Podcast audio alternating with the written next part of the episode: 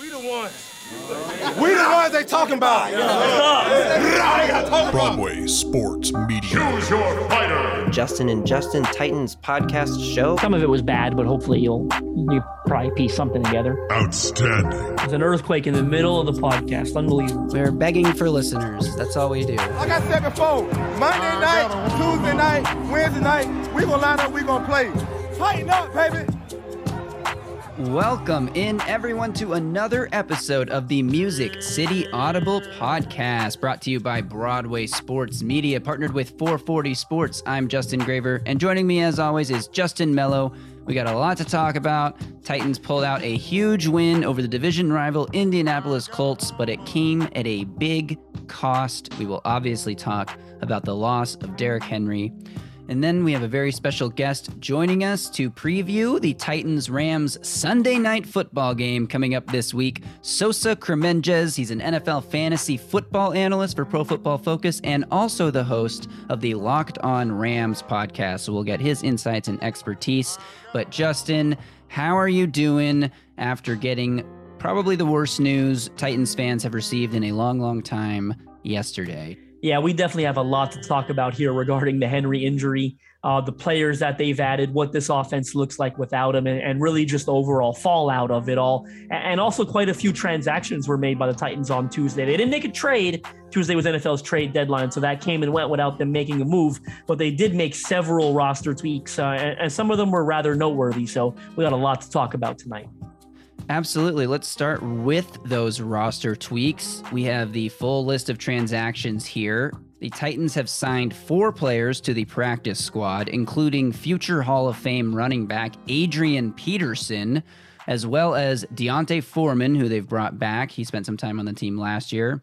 Defensive back Nate Brooks and defensive lineman Niall Scott as well. The Titans also waived linebacker Avery Williamson just a couple weeks after adding him. He didn't... Uh, do anything, and they released from the practice squad defensive lineman Karen Reed, running back Makai Sargent, who's been off and on the roster a few times this year, and defensive tackle Eli Anku, who played a decent amount of snaps on Sunday, didn't he? Yeah, I think he played somewhere between fifteen to twenty snaps. He played some snaps. So let's go through these one by one now and react.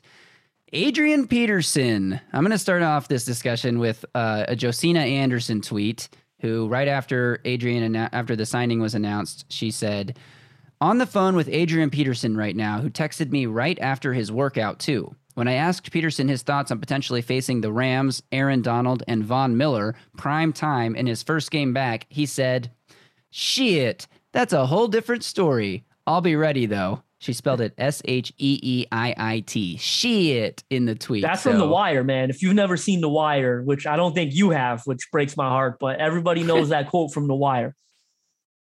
Oh, well, there you go. Quoting The Wire. I knew that. I just wanted to let you say it since you just watched The Wire and are super into it. Um, yeah, Adrian Peterson. Pretty crazy. The Titans have added Julio Jones and Adrian Peterson to the roster in the same season, two future Hall of Famers, the same week that the Rams add future Hall of Famer Von Miller to their defense. What do you make of this Peterson stuff? I mean, this is crazy. Uh, if that's where you want to start, um, I don't know that they could have found a better fit. Obviously, this news, uh, this Henry news is catastrophic, uh, to say the least. Um, I, I don't know that they could have found a better fit um, from a physical standpoint, from an offensive fit, from a scheme perspective. I think it makes a lot of sense, right? I think he keeps you physical. He keeps the running game on schedule, and um, it, it'll help keep the play action game honest, right? And I think that's a big part of it. Uh, I, we know he's thirty-six years old. We know he's very much at the end of his line. But I do think that defenders uh, will still have a lot of respect for him and and and, rep- and and respect the threat that he poses, right, to opposing rush, uh, running defenses. So uh, I think it's a good fit from that perspective. I think he keeps the defense honest, and I, I think it's a good fit for Tennessee. I think it's a great signing. I mean, you never want to see your superstar, heartbeat of your offense, what everyone in the N F L believes to be like the the whole engine that makes your team go. You never want to lose a player like that.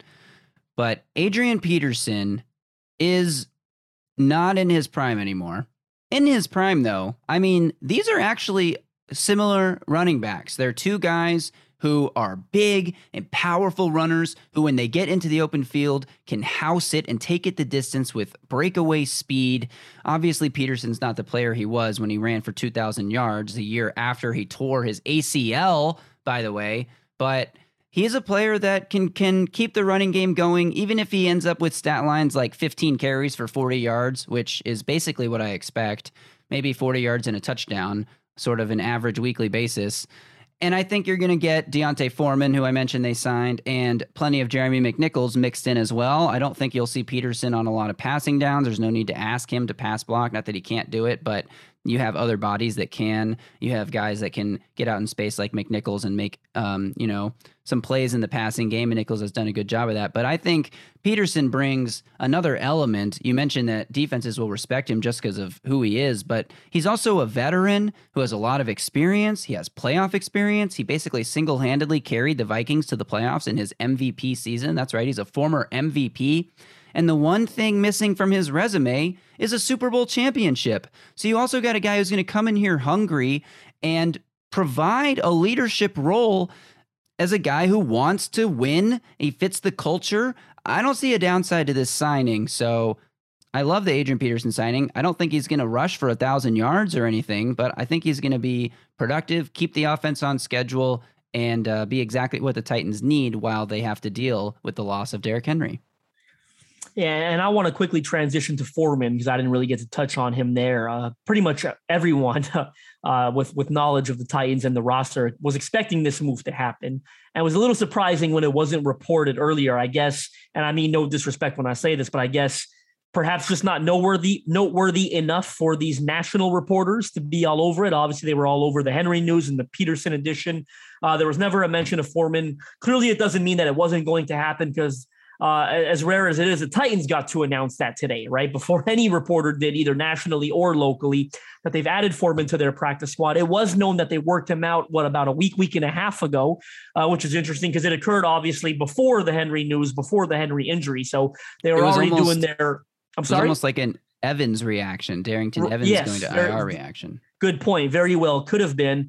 Um, and, and here he is. Now, Foreman appeared in six games for the Titans last season.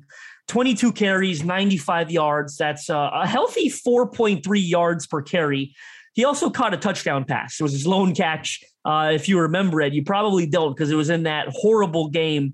Uh, was was a primetime loss, I believe, to the Indianapolis Colts when was it Trevor Daniel, the the, the FedEx punter, came in and and had a couple of terrible punts. So Foreman caught a touchdown in that game.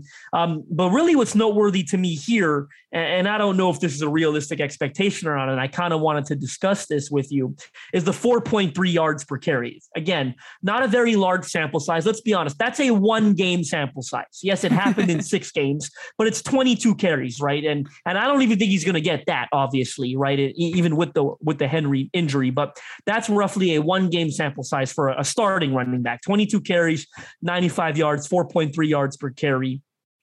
If he can give the Titans, heck, let's let's take away zero point three yards, let's say, from that. If he can give the Titans four yards carry, I think you consider that a win, don't you? Do you not? Absolutely. I think that he's a great guy to to. help Peterson, who again is thirty-six years old, and help McNichols, who's not, I mean, McNichols is a fine between the tackles runner, but it's just not really ever been his role with this team. I think not Foreman's a punisher a, too, right? He doesn't, he doesn't keep you fit as physical as the duo of Peterson and Foreman will. Agreed. Agreed. And Foreman also kind of looks like Derrick Henry, just like build and hair and like on the field, he kind of looks like him. So Titans fans will have maybe a little bit of relief seeing him out there. I don't know. I don't know that the hair matters, but one thing I will say about this, and it's funny, I'm thinking about this out loud right now.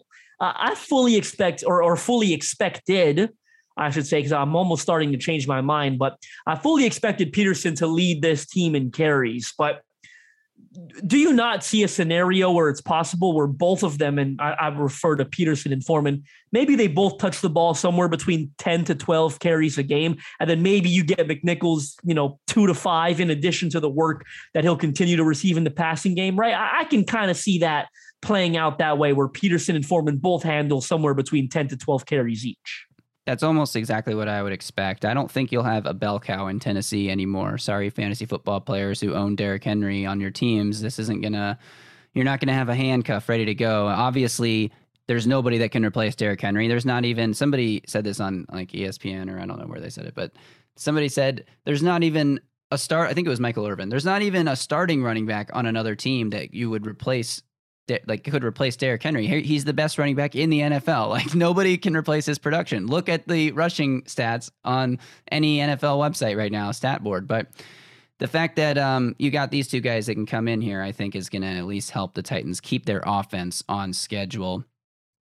Let's talk about linebacker Avery Williamson being released. I don't think this is that noteworthy, except to say that Jayon Brown is probably close to being ready to return, which would be a huge boost for this defense. Yeah, you know, it's funny how these things go, right? This whole fan base got in a bit of a frenzy when they reunited with Williamson a few weeks ago. And I, under- I understand why, don't get me wrong, but there was a lot of chatter of, oh, maybe they're going to, you know, bench Rashawn Evans, or maybe he can take over for Evans, especially as a run-stopping linebacker. Well, fast forward a few weeks later, um, you can correct me if I'm wrong, but I believe Williamson did not play a single snap on defense, not one. He was basically uh, held exclusively to a special teams role. He did play on special teams every single week and, and got snaps in that area, but he did not play a single snap on defense. And I think the writing was really on the wall when this past week, when Evans was out with an injury, so rare for Evans to miss action, but he was out with an injury against Indianapolis. And not only did Monty Rice, you know, third round rookie out of Georgia, not only did he draw the start, but Williamson didn't, again, didn't even get a snap. Uh, you know, if he can't get a snap when both Jayon Brown and Rashawn Evans are out, then the writing was on the wall. They they clearly either never had that high of opinion on him to begin with, or he didn't show enough in practice, or a little from column A, a little from column B, but uh, really damning for him, right, when he didn't play in that game against Indianapolis. So they've released him now. It is what it is. I, I do not expect him to come back probably at any point. And, um, you know, it is what it is. We we we hardly knew you, Avery. Yeah, it looks like he was ultimately signed for a lot bigger special teams role and a lot smaller defensive role than anyone ever expected. Um, before we talk about the Titans-Colts game, which was a big game, let's talk about the biggest headline. Obviously, you mentioned it at the top. It's why we're talking about the running backs. Derrick Henry, broken bone in his foot, the fifth metatarsal. I watched a, a great breakdown on what this injury is and what it means and how it might have occurred by this YouTube doctor guy who's got a great, you know, he does, he makes good videos that are very informative. And it, it appears that Derrick Henry suffered this injury on one of his first carries of the game, probably the second carry of the game, his second carry of the game. And yeah, he played the rest of the game with a broken bone in his foot, had surgery. twenty-some carries. Yeah, twenty-six, I think, twenty-five or twenty-six. Had surgery on Tuesday morning. Diana Rossini reported that it was a very successful surgery, which means no complications during the procedure, which is one of the areas of concern where complications can happen. So that means he should be on track to return in six to ten weeks. Ian Rappaport says, and he's doubled down on this take a few times, six weeks would be very soon. Eight weeks is a more reasonable expectation. And ten weeks is a conservative potential way for the Titans to do this thing, because the Titans and Mike Vrabel are notoriously conservative with returning players from injury. And if the Titans don't need to win games anymore in ten weeks because they already have the division wrapped up, which they very well could, and if those last two games that Henry could come back for are against the Dolphins and the Texans, I don't really know if the Titans would need to bring Henry back in the regular season, but all signs point to, barring a setback at some point during the next ten weeks, Henry could return for the playoff run, which really is what this season is about at this point. Sunday's win puts the Titans at a ninety-seven percent chance to win the division, according to the New York Times simulator. They currently hold the first overall seed in the A F C. Obviously, you'd like to have Henry on the team to try to secure that number one seed, but the Titans are on track to make the playoffs without Henry. The season is absolutely not over. And so at this point, it's all about getting him and everyone else on the team, including Julio Jones, healthy for the playoffs. But overall, a pretty devastating injury, Justin. Yeah, I mean, it is devastating. Obviously, the, the saving grace is, you know, he's, he's reportedly going to come back for the playoffs. Uh, you know, I, I have questions at that point. How ready is he? Is there some rust there that's worth shaking off, even though that week seventeen game is a cupcake game? Is, is it worth trying to get him back for that one, even if it's ten to twelve carries, right? Just to get him into the flow uh, once again. But I, I think you're lying to yourself if you say that you know exactly, A, what this offense is going to look like in his absence, and B, that they're not going to miss a beat. I mean, I, I thought Joe Rexroad uh, of The Athletic wrote a, a pretty, it, it was a grim article, but it, it was quite fair. And it, it kind of covered a lot of my concerns, saying, it, you know, it's too often do we say, oh, next man up. It's a next man up league. There is no next man up when you're talking about Derrick Henry, right? Like, I understand he's not a quarterback, but the Tampa Bay Buccaneers don't just replace Tom Brady. The Kansas City Chiefs don't just replace Patrick Mahomes. He's that kind of superstar. Tennessee Titans don't just replace Derrick Henry, right? I, I really think it's that simple. And, and I'm not saying that it's, you know, they're definitely going to flounder or that this offense is going to be bad. I don't think this offense is going to be bad. I don't think they're going to have any issue winning, uh, uh, you know, more games in the regular season. It's a fairly easy schedule, and I, I expect them to be fairly successful without Henry uh, down the stretch of the regular season. But for me, I definitely have questions about how it's going to look. I mean, this is a guy was on pace for what, twenty-one hundred yards and twenty-five rushing touchdowns. I mean, how do you lose that and, and, and just sit here and, and say, oh, they'll they'll be okay, or the offense will be fine? I mean, you don't know that for sure, right? We have to see what this looks like. And and, and it's funny. I, w- I was talking to one of my friends about it, who's who's a doesn't work in the industry, but is a very big football fan and is very very knowledgeable. Happens to be a Los Angeles Rams fan, funny enough. And and he said something interesting to me. And and sometimes it's interesting to hear these outsider point of views, right? Guys who aren't a, a fans of the team. And he said to me, he goes, "This is why you pay the quarterback. You know, this is why they they paid Ryan Tannehill what they paid him. Well, now it's on him to go shoulder this offense and and, and kind of lean on the passing attack." And I think that's probably a fair uh, point of view to have. So what does that look like? The drop back passing game has been a bit of an underrated concern for us on this show in previous years, right? We've talked about how when it's not play action, it's looked a little sloppy. It's resulted in a lot of sacks, yada, yada. It just doesn't look to be clicking. Uh, I, you know, I'm curious, A, to get your take on if you feel like some of those issues have carried over into this season. I feel like we have seen uh, bits and pieces of that. I do think it's a little improved uh, from a year ago, but now what does it look like, right, when you don't have the threat of Derrick Henry? Now, I, I think play action is still going to be very successful. Uh, I think of uh, Chargers head coach Brandon Staley and a, a comment he made a couple weeks ago when he talked about play action. It, it was every uh, Twitter football analyst's uh, favorite press uh, press conference. I'm sure you saw it circling around Twitter, because Coach Staley said, and this is a belief, again, that many people uh, hold, it does not take a successful running game to have a good play action passing offense. And we've seen that, right? The evidence backs that up. The analytics backs that up. But what the running game does do, it keeps teams physical. They have to tackle, right? So Titans don't lose that with Peterson and, and, and Foreman. But I am curious to see how these defenses, how these linebackers respect that play action game when you don't have number twenty-two back there. So uh, there's a lot of question marks and no answers right now, right? Relatively speaking. And those answers will reveal themselves not only this Sunday, but in the coming weeks. But I don't know what this looks like without Derrick Henry. I don't know how much this play act, uh, sorry, this, this drop back passing game can pick it up in his absence. And I think they're going to be relatively okay, but it's certainly a catastrophic loss. And if anybody's trying to sell it anything short of that, uh, you are probably just biased and lying to yourself. I do think that, yeah, of course it's a catastrophic loss.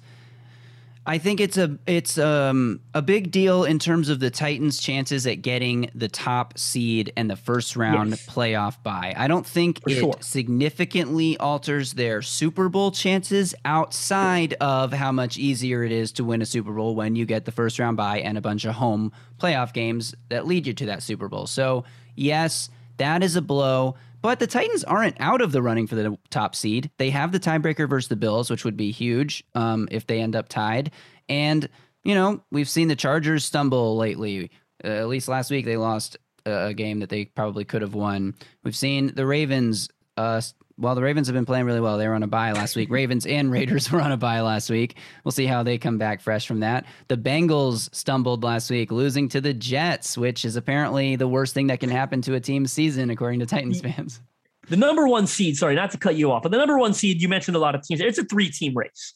It's the Tennessee Titans, the Buffalo Bills, and the Baltimore Ravens. I do not believe that the Los Angeles Chargers, the Las Vegas Raiders, or the Cincinnati Bengals have a legitimate chance at getting the number one seed.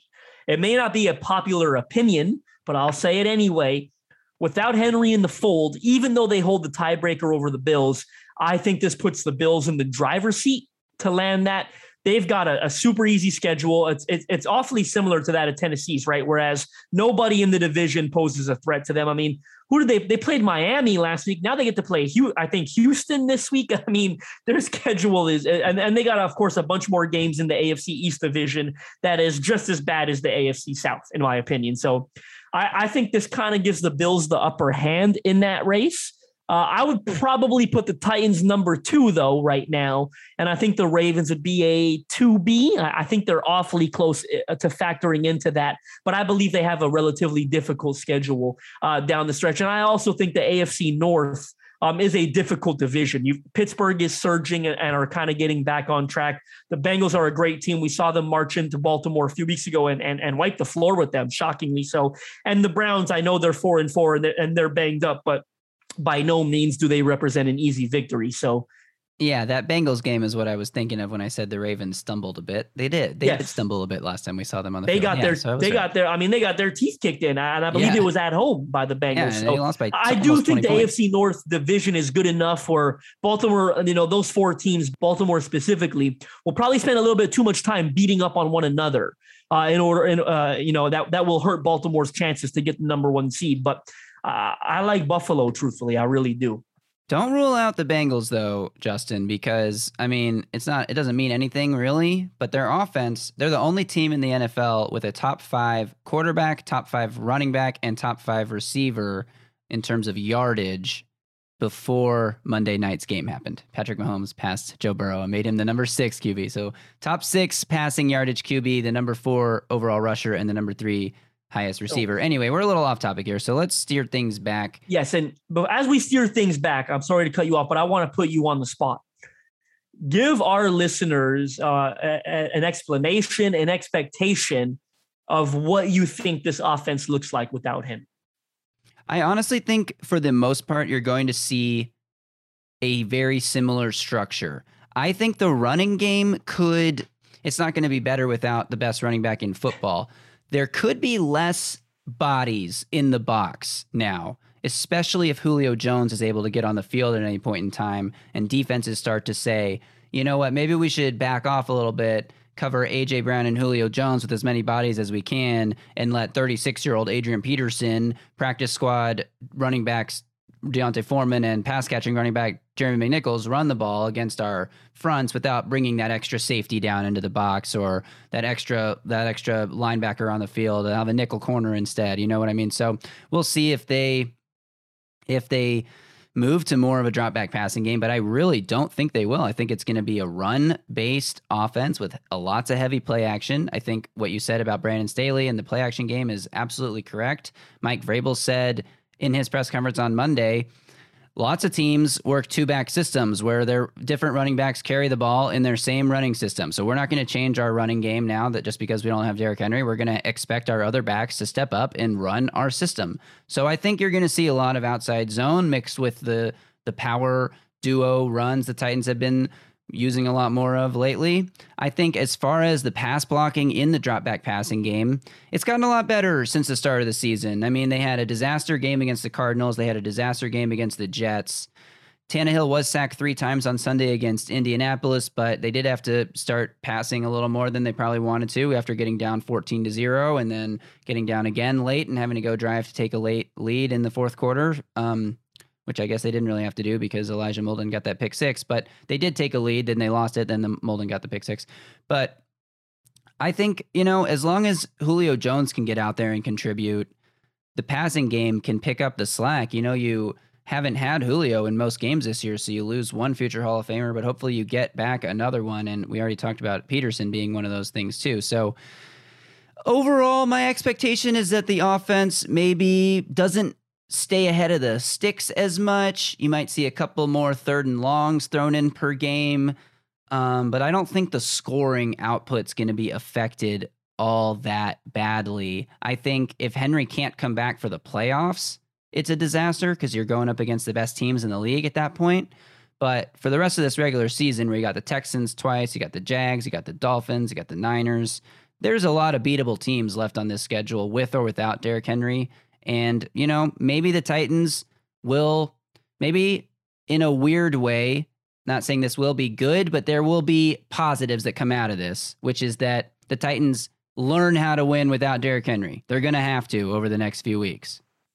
Yeah, a couple points I want to make there. Uh, number one, let, let me make it very clear that I am not concerned about the remainder of the regular season.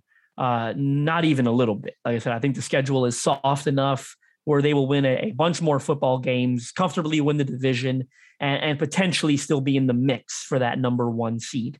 Um, what I am concerned about, I'm glad you brought it up, and, and I know it has looked better in recent weeks, but if all of a sudden you do have to lean more on that drop back passing game, which you almost certainly will, um, how does it look like up front in pass protection? Again, it has looked better, but I, I think you'd be naive to not be a little concerned there, right? As they continue to maybe shift towards more of that and, and, and have to employ it a little bit more. Um, what does it look like up front? I mean, you saw Ryan Tannehill get up a little gingerly, right, at, at one point in that Colts game. So, of course, you're going to miss Henry, but there, there's wide-ranging outcomes to this, right, and, and, and how it impacts the team. So how those guys hold up in pass pro up front uh, in that drop-back passing game is going to be a big factor into whether or not the Titans can sustain um, this injury to Henry. Yep. Well, I think that covers the uh, the Henry talk there. Let's quickly recap this Titans-Colts game. I want to shout out a few guys on the defensive side of the ball and talk about A J. Brown. So let's get into it. The Titans do it. They pull off the huge win, their fourth win in a row. They beat the Colts in Indianapolis, thirty-four thirty-one in overtime. Randy Bullock nails the game winner, just sneaks it inside the right upright. Titans did not start well in this game. We kind of predicted the game flow pretty well, I think, on our last podcast here. We knew the Colts were going to give the Titans everything they could handle.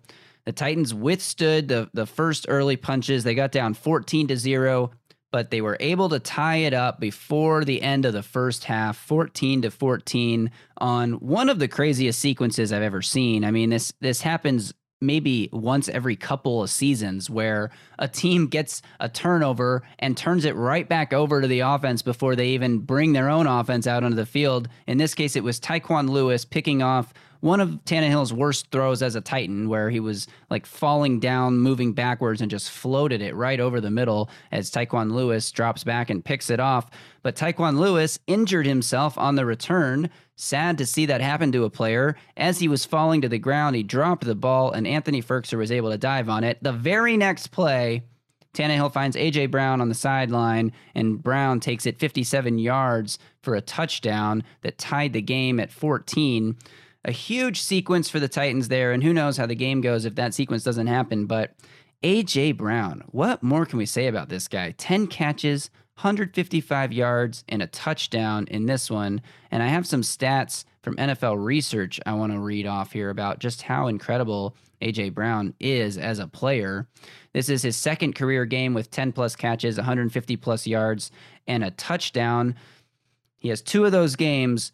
There's only two wide receivers with more than two of those games in the last two years, Devontae Adams and Tyreek Hill. So he's in excellent company there. one hundred thirty plus yards in back-to-back games. First time in his career where he's recorded one hundred thirty plus yards in back-to-back games. He has ninety plus yards in three straight games. No Titans receiver has done that since Drew Bennett in two thousand four. And he's the third Titans player ever to have seven plus catches and ninety plus yards in three straight games, joining Charlie Hennigan in nineteen sixty-four and Derek Mason in two thousand two. So, oh, one other note on Brown. This one was making the rounds on Twitter and, and maybe even on the broadcast. Brown scored a fifty-seven-yard touchdown, his seventh career fifty-plus-yard touchdown, the only player with more fifty-plus-yard touchdowns since A J. Brown entered the league is his teammate, running back Derrick Henry, who has eight such touchdowns. A J. Brown, my friend, the offense is on your shoulders now. I hope that you can continue producing at this level. Isn't it ever? And and I think it's it's imperative that they get Julio Jones back as soon as possible. I mean, obviously, Brown has been unbelievable over the last three games, but call me a pessimist. You know, I still worry about the hamstring and the injuries he had earlier in the year, especially when you start factoring in, like you just said, that they're about to probably lean on him a whole lot more, right? So what I would love to see is Julio Jones make a return as soon as possible. Of course, you don't, you're not going to risk his long-term health. You're not going to risk his availability in the playoffs. That still comes first, but I would love to see him stay healthy, come back ASAP, and, and try to help take some of that load off of A J. Brown's shoulders. Right. Anything else you want to talk about on the offensive side of the ball? I mean, the Colts shut down Derrick Henry, twenty-eight carries for sixty-eight yards. Tannehill was pretty good outside of those two awful interceptions. I mean, overall, twenty-three for thirty-three, two hundred sixty-five yards passing, three touchdowns. Decent day. I mean, he also picked up a couple of first downs on fourth down with his legs. He had two carries for twenty-six yards in total. So Tannehill did a nice job keeping this team in the game after he almost got them out of the game with those, that especially that first interception. He talked about it in the post game. He said the uh, the corner had his back to him, be, meaning back to Tannehill in man to man coverage. And right when he let go of the ball, he said the nickel corner Kenny Moore turned around surprisingly, and he's not sure what he could have done different on that play. But when you look at the broadcast angle of it, there's like four Colts right there. So I don't know. That was a pretty awful pass, but Tannehill did enough, obviously. He, uh, he he did enough to win the game for this team, so I think that he's going to have to do a lot over the next few weeks without Derrick Henry to keep winning them games. But any other offense notes before we shout out a few players on defense? Yeah, I got a, I got a question for you uh, regarding, you know, we, we talked about the the concerns if, if Henry can't return for the playoffs, or even if he isn't in top form um, for the playoffs. This is one of my, you know, my, my biggest concerns about that. Even though, like I said, I think we have no concerns about the rest of the regular season. But you look at the way that they've won in the playoffs, right? How did they beat New England that, that you know, in, in twenty nineteen? So on the back of Henry in the running game.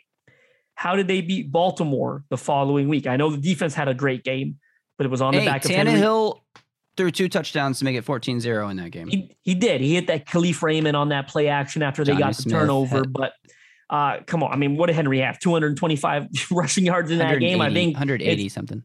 Yeah. I think it's pretty fair to give Henry some credit, right? For obviously, that win. Obviously. I mean, Henry salted it away. Tannehill built the lead and Henry made sure Baltimore couldn't get back so, in the game. But the way that offense has won games, in my opinion, is, is been in the playoffs, been on the back of Derrick Henry. Now, how the have playoffs. they lost games? How have they lost games? When they lost to the Chiefs in the A F C Championship game, they shut down the run game. The passing game couldn't pick up the slack. Following year, how did they lose the first, the wild card game to the Baltimore Ravens at home? The Ravens stopped the running game. Passing offense couldn't pick up the slack. The Titans stopped trying to pass. They had A J. Brown dominating that game, and they stopped going to him. Yeah, was, I agree. Was, I hear it, it was a concerns. terrible game plan, truthfully, by a ter- a, yeah. Arthur Smith's worst game as a Titans offensive coordinator. Unfortunately, his final game uh, yeah. went out on such a bitter note, in my opinion, because it was a bad game coached by Arthur Smith. But regardless, the passing game did not help them get back in that game. Did not help them. I don't want to say not get back because it was a close football game, but did not help them overcome the challenges of, of how they were stuffing Derrick Henry. Did not win that football game. So I agree. Co- pretty common themes here. You know, you can, you can make a couple butts, beat- butts, butts as you did, but pretty common themes here. When they've won playoff games over the last two years, it's been on the back of Derrick Henry offensively. When they've lost playoff games, it's been because they could, they did not run the ball successfully and the passing game did not pick it up. So that so, is my main. When you're going up against the Buffalo Bills, who they the A F C beat in week five of last season with Derrick Henry rushing for sixty yards. Absolutely. But a couple weeks ago on this po- on this podcast, when we previewed the Buffalo Bills game, what did we say was one of the keys to that game and how did they win that game offensively? Sure, sure, sure. You're right about all this, but none of it matters because by the time the playoffs come around, Henry will be back, and not only will he be back, he'll be fresh. He won't have three hundred seventy-something carries to his name on the year. He'll still have, what, one hundred eighty or two hundred, whatever he's at right now. But um, he won't have three hundred fifty-five or whatever he had going into the playoff, three hundred seventy-six or whatever it was last year. So, uh, I sure hope you're right, because I think you are. And I don't get me wrong. I'm not betting against Derrick Henry here. I think he's one of the, the freakiest athletes in the world, right? If anybody can come back from this in, in a relatively normal time frame like we've seen it, ten weeks, whatever it is, uh, it's certainly Derrick Henry. But I'm just saying They do not, for whatever reason, not only, you know, even if they have him, but he's not in top form, play, uh, pain management is hurting him, and, and he's not the player, the explosive player that we know he is, then uh, it's it's it's a very, very difficult thing to overcome, especially in January when all hands are on deck. When you are going against the Baltimore Ravens in the playoffs, you are going against the Buffalo Bills in the playoffs, heck, maybe even, who knows, the Chargers, whatever it is, you do need all hands on deck. You are not going to win these games um, without your star players. Just like I would say the Buffalo Bills are not going to go beat the Tennessee Titans in January if they don't have Josh Allen, right? That's not going to happen. Uh, I would be concerned that the Titans um, cannot overcome a lack of Henry in the postseason. When push comes to shove, you need ha- all hands on deck. They absolutely need Derrick Henry in top form in the playoffs. True, true, true. They will. They absolutely do. But we'll, we have no way of knowing if he'll be back by then. We can only hope. Let's talk about quickly. I would like to talk about Harold Landry, who had his fifth straight game with at least one sack, getting to Carson Wentz on Sunday on a Colts three and out drive. Landry has eight and a half sacks on the year now. That puts him second, tied for second in the N F L behind Myles Garrett, who has ten and a half, and T J Watt, who also has eight and a half, tied with Harold Landry. And Watt has done that in six games. Landry's played eight games, whatever. We don't have to talk about that part.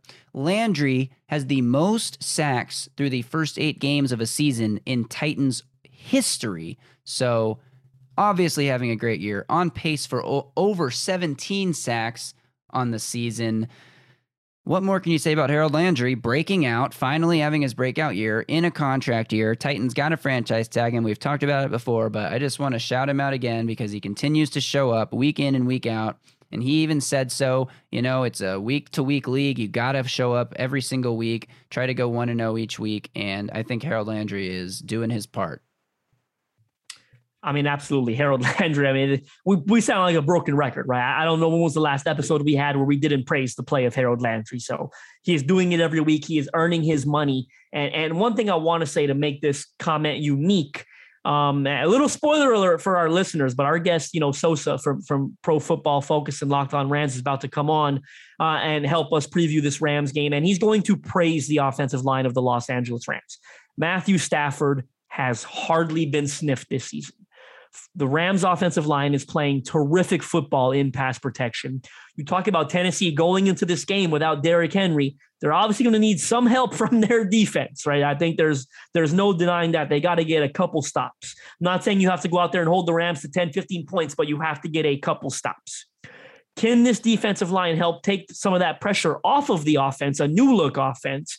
Can they get pressure on Matthew Stafford? And I'm very excited to see that because not only has Harold Landry been playing terrific, I think Dinoco Autry has been unbelievable. I think Jeffrey Simmons has been unbelievable. And I think Bud Dupree is playing better football every week as he continues to get healthier. I think it started in Kansas City. Uh, I thought he played his best game of the year against Kansas City. And I think he kind of carried that momentum over into the Indianapolis game as well. I thought he, I thought he played well. So this, ten, this, this, you know, the, these four players, this defensive line, who have done a great job getting pressure on the quarterback without blitzing. That what does that do, right? That allows you to drop more men into coverage. They're playing a lot of zone coverage lately. They've been doing that against Kansas City, Buffalo, as they drop these players back and, and try to take away the big plays, take away what Josh Allen and Patrick Mahomes like to do.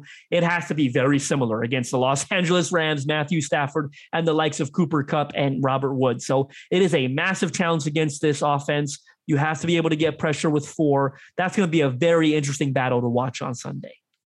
The Titans have three players in the top ten of pressures, total pressures in the N F L this season. Harold Landry, Danico Autry, and Jeffrey Simmons are all on the top ten list in terms of pressures. So, yes, the Titans defense will need to keep that up.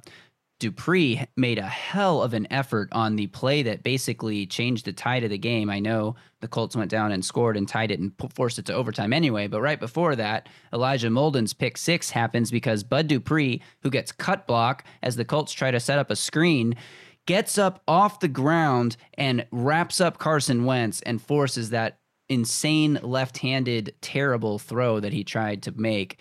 And without Bud Dupree's pressure on that play, that Molden pick six doesn't happen, and who knows how that game goes. Another guy I want to shout out is Kevin Byard, who didn't have a great fourth quarter, but he did have a terrific overtime period. getting the game-sealing interception that put the Titans in basically in field goal range. They had a illegal penalty on A J. Brown where they had to get back into field goal range, but Byard's interception put them there to start, and he's now tied for second in the N F L in interceptions with four on the season in eight games. Trayvon Diggs, of course, with seven, leads the N F L.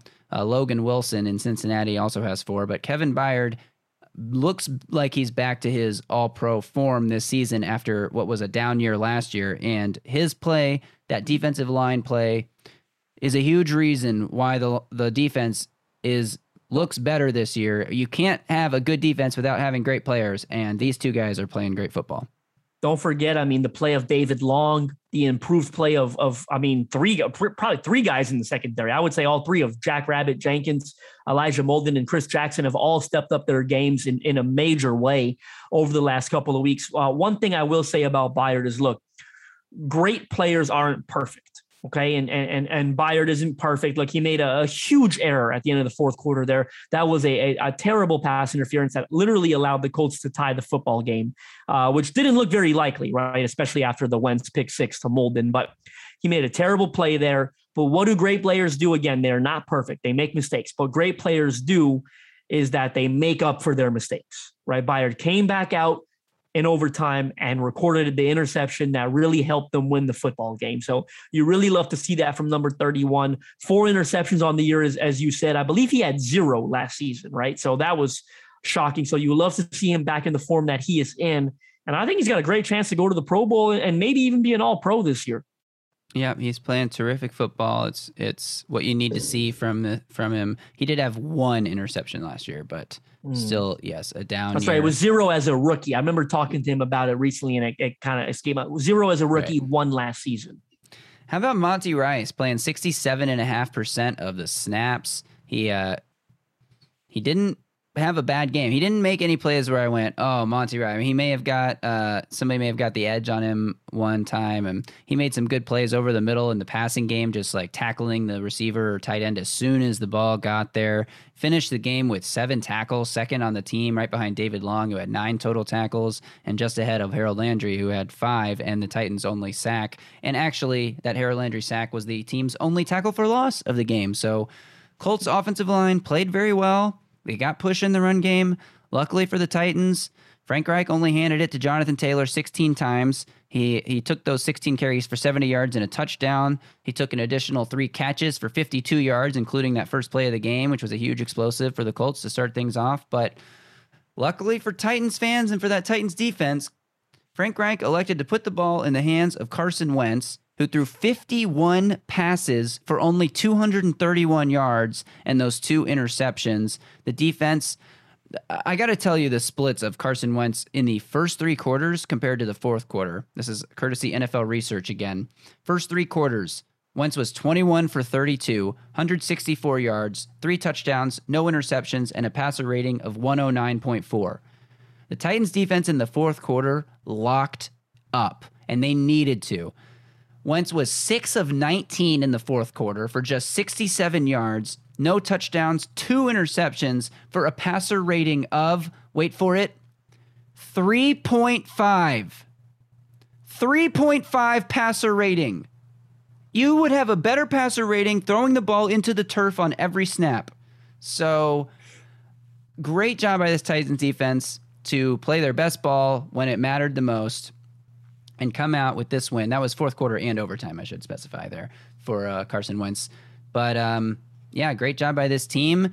Gutsy, tough, gritty win. Derrick Henry playing on the broken foot. Uh, all these guys making huge efforts. Imani Hooker had a nice pass breakup over the middle on one play.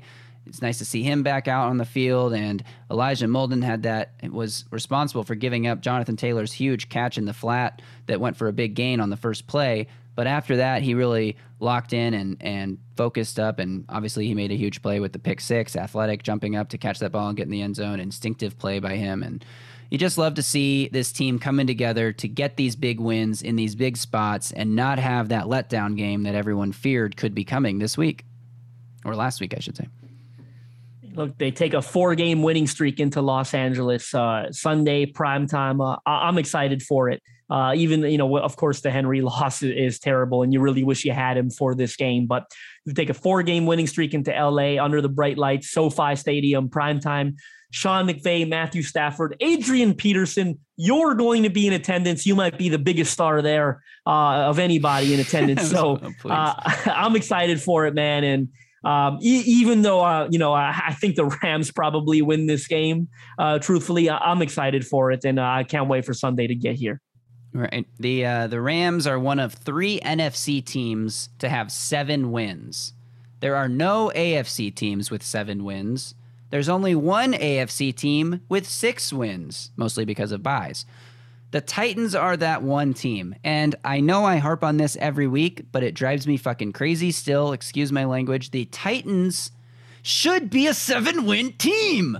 They should be the only seven-win team. This should be a seven and one game against a seven, a seven and one team against a seven and one team. That Jets game is going to drive me crazy for the rest of my life. You, you sound like me, man, because I, you know, I, I always get some flack for being pessimistic. You sound like me right now, but I'm not going to lie. You know, I, I haven't fully let go of that game either. They should absolutely be seven and one, and man, they'd have the best record in the N F L, tied with the Green Bay Packers, and I think the Cardinals are also seven and one. But uh, they should have the best record in the N F L. And, and thinking about it, that would give them a huge cushion in the for the number one seed. I mean, you would be and for what? The division. They would like ninety-seven percent would go to ninety-nine point nine. I mean, I'm not even. I don't even worry about that. Uh, the division's already won in my books. But when I think of the number one seed, if you were seven and one, are the Bills five and two? I assume. Or yeah, Bills are five, five and two. two. So not you would have a two-game lead on the Buffalo Bills.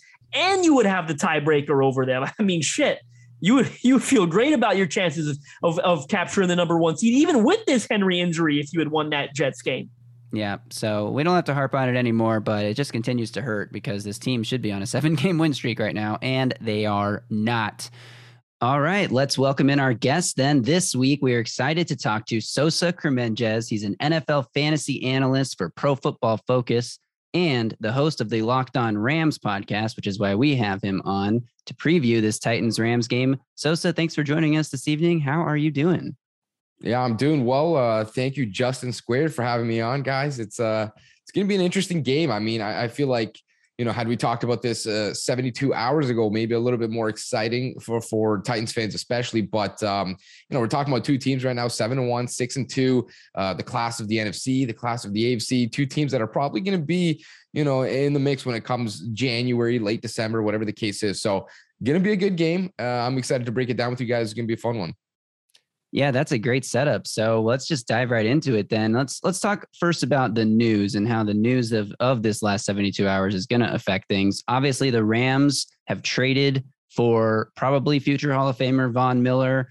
How do you think this changes the Rams defense or improves that for what's already a tough D line? What are your thoughts on this move for the Rams going all in with Von Miller now? Yeah, you know, I, I love it. I, I mean, this team is all in, like you mentioned. Uh, they got nothing to hold back anymore. I, I mean, I feel good for the Titans because uh, it's kind of that short week where you might see him for five, ten, fifteen snaps. It's not really going to be an exclusive, you know, big kind of game plan or, or uh, they're not going to really toss him out there, especially coming off the ankle too. But when you look at the long haul here, the next you know, three months, uh, especially going into December, January, where you might have to play Aaron Rodgers in the playoffs. You might have to go against Tom Brady. Some of these big quarterbacks, legendary quarterbacks, you start to talk about now you're adding him to a defensive line with Aaron Donald, another Hall of Famer, Jalen Ramsey, potentially another Hall of Famer. This defensive side of the ball been a little bit inconsistent for the Rams, but right now I'm starting to feel real good about their outlook because, you know, even across from him, you talk about someone else who's a little bit underrated in Leonard Floyd, not really been talked about much, but he's having the best season of his career as well. And so now when, you know, you get all these different weapons to Raheem Morris, I feel like he's going to be able to get creative in the sense that this is going to be a schematic advantage, much more so than just that box score statistic, right? You're going to have Aaron Donald line up on one side and Von Miller line up on the other side. And then you pose an issue to offensive linemen. Where are we going to slide protections? You can only choose one way to go. You can't go both ways. And now, you know, if you're sliding to the left, going to Aaron Donald, well, now Von Miller is probably going to be singled up one-on-one. You go to Von Miller, you're leaving the best player in football one-on-one. So it's going to be very hard to block these guys. And I think that's part of the reason why they made this move is, you know, it's expensive, but you're getting a player of Hall of Fame caliber right now that you're pairing with another superstar talent in Aaron Donald. So, so, so I'm so glad that you brought up Leonard Floyd, because I, I was going to bring him up at one point. I mean, no one's talking about him, uh, at least from a national perspective. What's he got? Six, six and a half sacks on the year. He's having a terrific season. Uh, I'm curious. Obviously, he's going to play opposite Von Miller, uh, but you are our Rams expert for this episode. So who is Von take snaps away from? Who's kind of going to start playing in a reserve role because of the Miller acquisition? Yeah, so like you mentioned, he's been uh, having a career year, six and a half uh, sacks, leads a team, thirty-two pressures on the season, according to P F F. That's only six less than Aaron Donald, so clearly been a good season. But in terms of how Von Miller's going to factor in here, I think it works out real well, because through the first, I want to say maybe five weeks prior to getting injured, it was Justin Hollins who was lined up across from Leonard Floyd, but tears his pec uh, partially. He's going to be out for, we don't really know, maybe two, maybe three months. He'll be back at some point later this season, but in his place has been guys like Terrell Lewis, uh, Obo Okoronkwo, who just kind of came, came back off of a short-term I R. So it's been a bit of a rotation at that spot. And I feel like, you know, now you get Von Miller, you start to slide all of these guys into reserve roles behind. You start to feel real good about that rotation at edge. So right now, it's kind of that rotation between Terrell Lewis and Justin Hollins. Eventually, when he comes back, Obo Okoronkwo, some of these other names. But uh, Von Miller should be able to take over that job real quick. Yeah, yeah, probably will. I mean, he's a veteran, he's a star, but we'll see how quickly he can get up to speed. I want to shift to the offensive side of the ball here and ask you about Cooper Kupp, because he has nine hundred twenty-four receiving yards, leading the N F L, over one hundred more yards than the next closest player, Deebo Samuel. He's got ten receiving touchdowns already. He has as many touchdowns on the year as Derrick Henry has rushing, and only thirteen less receiving yards than Henry has rushing yards. There's been a lot of talk. Obviously, Henry will miss this game, but I mean, Cooper Kupp is having as great a season at the wide receiver position through eight games as we've ever seen. I, is there any way to slow this guy down from the Titans defense perspective? And what has made him so productive? Is it just Stafford coming in and taking over at Q B? Yeah, so I'm not really sure how you can guard this guy. You know, at this point, it's like uh, he's willing, w- winning all over the field. If it's uh, short, intermediate, Uh, deep routes at this point in time, you can go, you know, in breaking routes, out breaking routes. There's really no limit to what he can do as a receiver. So it's kind of posing an issue for defenses. You just don't really know where he's going to go. There's not that one solidified go-to way that he has to go. Uh, so it kind of gives him a two-way go on really every route and every stem, which kind of makes it difficult there. But then you mentioned too, I mean, Stafford, he's really the, the difference maker here, right? You look back to last year and all the prior years, four or five years before that, Cooper Kupp, always a really good player. Jared Goff, a good quarterback, solid quarterback. He always found his way, you know, to that one thousand, eleven hundred yard mark, nine hundred yard mark, somewhere around there. But now they're really finding ways to utilize this guy down the field. That's really the main difference between the offense from last year now. And it's really just Matthew Stafford. I mean, he's not going to check it down unless he has to.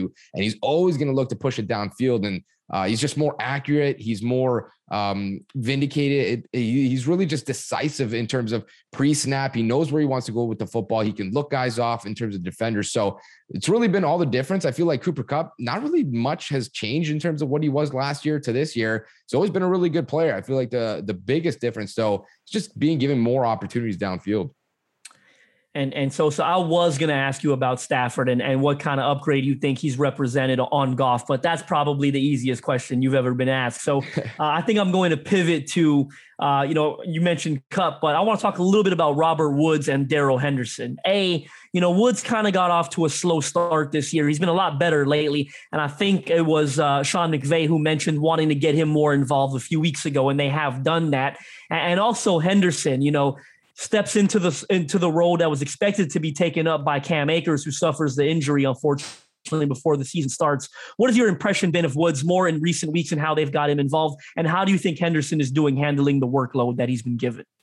Yeah, so Woods, I mean, like you mentioned, a little bit of an up and down season. It still feels like uh, he and Stafford just have something that's not really allowing them to connect. It feels like that they're just lacking a little bit of chemistry, uh, pretty much the complete opposite of what you're seeing between Stafford and Kupp. Those guys look like they have been playing together for, you know, five years, whereas every now and again, you're always going to see one or two plays here or there where either Robert Woods is wide open and Stafford is overthrowing him, underthrowing him, maybe throwing it a little bit too low. He's kind of got a break stride to go catch a pass. or Robert Woods just doesn't really look comfortable. And so I'm not really sure what the disconnect is there. I mean, it kind of makes sense, right? This is only Matthew Stafford's ninth week with the team, really ninth game, I should say. Uh, it didn't have any playing time with these guys in the preseason. Not one single starter got a single rep. So they're really just kind of live learning, you know, when the bullets are flying, so to say.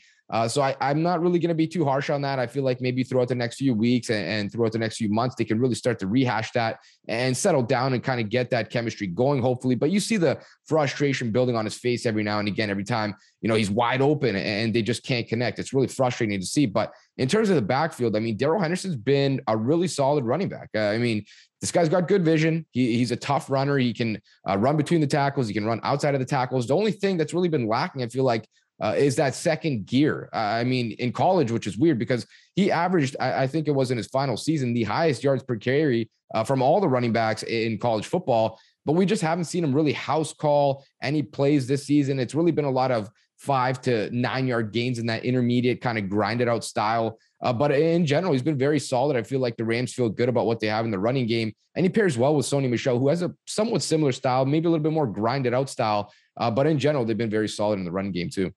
Yeah, and he's stepped in for Cam Akers. It feels like the running game hasn't even missed a beat there. So Rams formidable on both sides of the ball.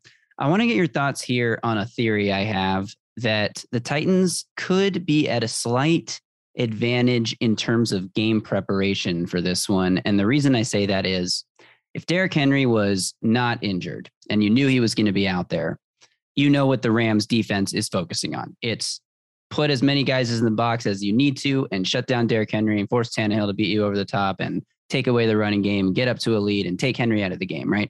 But with Henry not on the field, this almost feels like one of those like first games of the season or like a team's first game with a new interim head coach or a backup quarterback where it's like, we don't really know what the Titans offense is going to look like, how much more they're going to run, you know, a drop back passing game. Mike Vrabel did say this is probably not the week to get into a drop back passing game, which I, I would agree with given the Rams D line, but h- how much the offense shifts here without Derrick Henry, I think could be a mystery. Do you think the Rams will have any trouble game prepping for this one? I could see, you know, that coming to fruition. I really could. Like you mentioned, we don't know what this offense is going to be now. I feel like, you know, everything is just built around Derrick Henry. He runs so hard. Of course, he's always getting the ball twenty, twenty-five times a game. And then everything kind of works through that, the play action game, all the backside digs coming behind that when you start to suck the linebackers up. Uh, so it's going to be difficult for the Rams right now to really decipher what they're going to see. Uh, I'm going to assume that, you know, it's going to be a very similar style of offense, maybe just with, you know, different running backs back there, Adrian Peterson a little bit, Jeremy, Jeremy McNichols a little bit as well.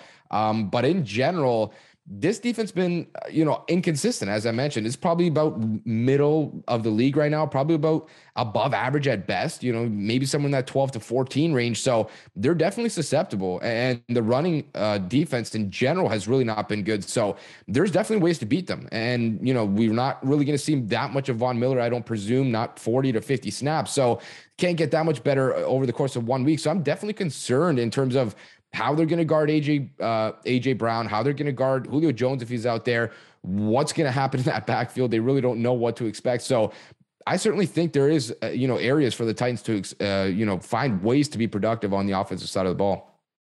It's going to be interesting, Sosa. We can't wait for this game. Uh, we really appreciate you joining us tonight, man. In closing, how do you see this game unfolding? And if you will, if you have a score prediction in mind, uh, we wouldn't mind hearing that as well. Yeah. So, you know, we're, we're playing in SoFi Stadium. It's going back to L A. It's going to uh sunny California, Sunday night football. It's going to be the, you know, under the bright lights, all that good stuff. I'm going to lean with the Rams. I just feel like they're a little bit more trustworthy right now. I don't really know what to expect from the Titans offense. And, and in general, I do think they should have a pretty good game. The one thing I can, I am concerned about is the Titans defense. I really don't know how that secondary is going to try to hold up here. I feel like every time I'm watching a Titans game, Breon Borders is getting a P I call somewhere, or, you know, Jack Rabbit struggling a little bit, a former Ram, by the way. So, you know, we're pretty familiar with that guy too. Um, I just don't know how you can guard Cooper Kupp, how you can find all the resources to guard all these guys. You're talking about Van Jefferson, Robert Woods, a good running game, probably the best O-line of football right now. I mean, Matthew Stafford's only been sacked seven times, a quarterback that's really, really comfortable back there. Uh, so I think it should be a relatively high scoring game. I'm going to say maybe thirty-one twenty-seven for the Rams. It should be pretty close. I think both teams will have some success in terms of scoring touchdowns. Then maybe have to settle for a field goal here or there. Uh, but I think it should be a pretty close game, to be honest with you. I think it will. I'm going to be there, so I hope it will. I don't want to go to a blowout on either end, honestly, so I'm pretty excited for this game. Sosa, thanks again for joining us tonight. Everyone out there, make sure you're following him on Twitter. It's at Q B's M V P. That's at Q B S M V P. Tons of great fantasy content. He's got player breakdown threads, and obviously you'll get the Rams perspective during Sunday night's game. We are looking forward to it. Sosa, thanks for joining us, and have a great night. Thanks for having me, guys. All right. Thanks again to Sosa for joining us. Loved his insight there. He was great, actually. He was really good. Um, he seems like a pro. He probably is a pro. He hosts Locked on Rams every single day, so he is a pro, and you can tell. But uh, thanks to him. Justin, you want to give a score prediction before we wrap up? Sure. I will go Rams thirty-one twenty-three. Okay. I'm going to go Rams thirty-eight, Titans thirty. Fun, exciting, high-scoring matchup, but just too much firepower over there without Derrick Henry for the Titans to keep up. Although I do think what I said there, the element of surprise the Titans could have in this game. I don't know if that lasts past halftime once the Rams have a chance to make adjustments and stuff, but I could see the Titans' offense coming out and getting off to a hot start here. I could also see them running Adrian Peterson on first and second down for a total of two yards and then going three and out on a bad third and eight. So, or Tannehill gets sacked on third and eight, honestly. That's that's that's my prediction for how the game opens. Handoff, handoff, sack for the Titans offense. All right, some things to watch this week are to see if Christian Fulton and Jayon Brown can get back. Titans will be able to activate them to return, designate them to return from I R. They haven't done so yet as of this recording on Tuesday night, but hopefully you get these guys back because I do not really want to watch Elijah Molden in the slot matched up one-on-one with Cooper Kupp. That's a disaster waiting to happen. I know the rookie needs all the seasoning he can get before the playoffs get here, but that is not a matchup I look forward to watching at all. So they, correct me if I'm wrong, they haven't they haven't done anything with Fulton yet, right? Like he's just on I R. Have they even opened up his twenty-one day window? They haven't designated. No, he could be designated to return tomorrow on Wednesday morning, which would allow him to practice this week, and then they would have until Sunday night's game to activate him. But none of that has happened yet, so we'll have I, to keep our I eye mean, on it. I hope I look foolish, but even if that happens, I mean, you look at how it happens with I think Marcus Johnson, Darrington Evans. All those guys pretty much took another week to get ready. So I, sure. I don't see, you know, I, I I don't think I give more than a ten percent chance that Christian Fulton plays in this game. Yeah, that's probably accurate. Same he, goes uh, for Jayon Brown. Had that hamstring injury. He left the game. He tried to come back and play on it, and he almost like fell down in the middle after a play because his hamstring was hurting him so bad. He dropped to the ground. So I do think that, you know, that could have been a pretty serious hamstring injury. And just because he he's eligible to be designated to return, that just means three weeks have passed since three games, excuse me, have passed since he got placed on I R. There's no telling how much longer he'll be there, but you would hope that he's back sooner than later. All right, that will do it for us here. Before we wrap up, I have to give a shout out. You guys should know how this works by now. We're giving shout outs. If you shout us out with a five-star review on Apple Podcasts, we will shout you out on the podcast.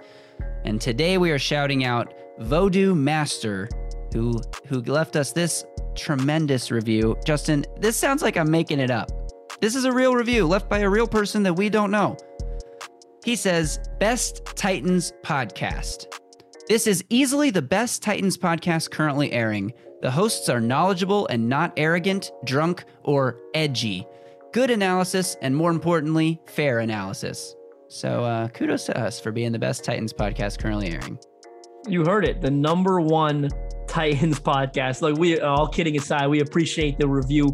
Uh, Justin and, and I, um, you know, do our best to remain level-headed and, and deliver you great analysis. And uh, with, like you said, without being edgy, without being, you know, mixing in beers here and there. And and and I love beer. Don't get me wrong. I, I love beer, but we, we we stay sober for the show and we enjoy doing it that way. So uh, appreciate the review and, and keep tuning in, my man.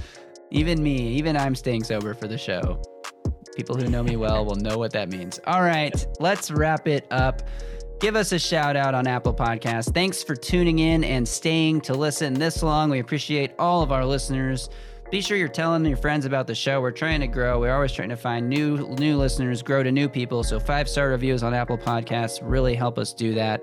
We will be back next week with another episode to talk about Titans Saints. We'll recap this Rams game, cover any news that happens, and yes, preview the Titans and the Saints.